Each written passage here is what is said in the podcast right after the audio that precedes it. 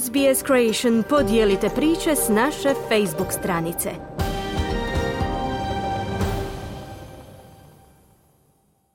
Vi ste uz SBS na hrvatskom jeziku, ja sam Mirna Primorac.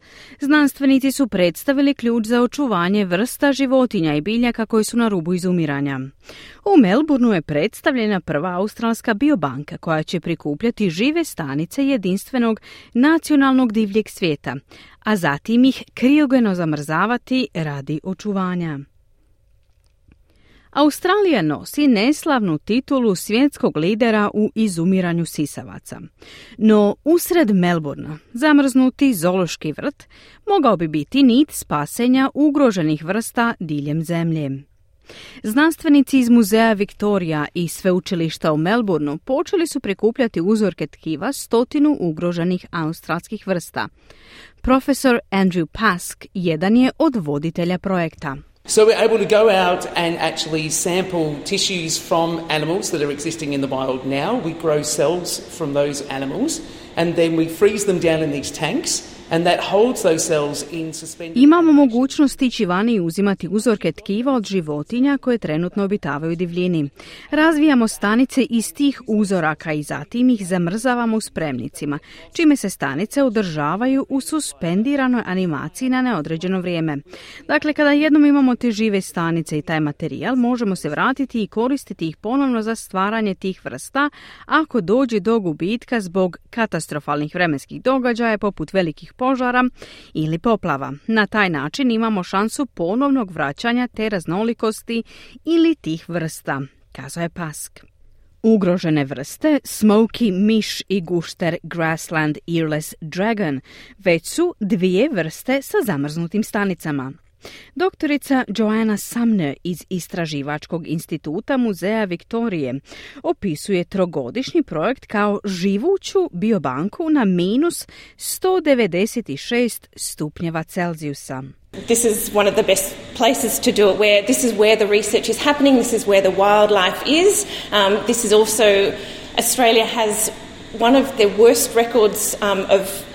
Ovo je jedno od najboljih mjesta za to. Ovdje se odvija istraživanje. Ovdje obitava dimlji svijet.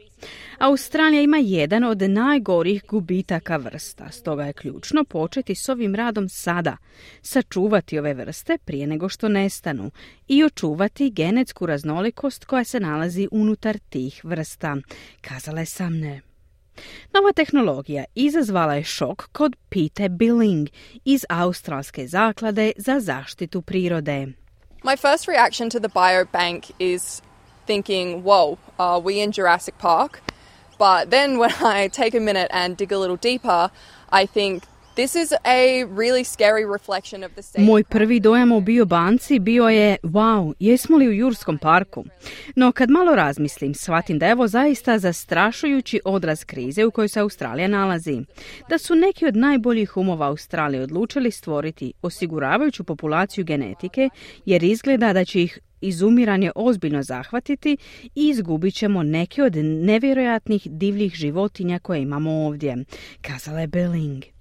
Ona tvrdi da Australija prolazi kroz krizu izumiranja s više od 2000 biljaka, životinja i ekosustava na nacionalnom popisu ugroženih vrsta. Ona ističe da dok su klimatske promjene i uništavanje staništa glavne prijetnje jedinstvenoj australskoj flori i fauni, fokus bi trebao biti na spriječavanju izumiranja. I think that the biobank is definitely a tool in the toolbox that we can be using to protect nature in Australia, but It's definitely not the silver bullet to fix all of our problems. Biobanka je svakako alat koji možemo koristiti za zaštitu prirode u Australiji, ali neće riješiti sve naše probleme. Ne štiti ono što je zaista važno i što je ugroženo. Ne čuva ekosustave niti duhovne i kulturne veze koje prvi narodi imaju sa životnim okolišem. Stoga mislim da je to alat i divno je što to znanost može postići, ali nije odgovor koji nam je potreban, kazala je Billing. Profesor Andrew Pask nije nov u ovom ambicioznom radu. On je dugo bio uključen u projekt deekstincije tasmanskog tigra. Profesor Pask tvrdi da je ovaj projekt drugačiji. We don't want to have to go through that, that scenario of recreating an animal because we've lost it. The way this works is we've actually preserved living cells from that animal so we don't have to recreate that species. We have them frozen down in a form that we can actually use to recreate those animals. Ne želim proći kroz scenarij ponovnog stvaranja životinja jer smo ih izgubili.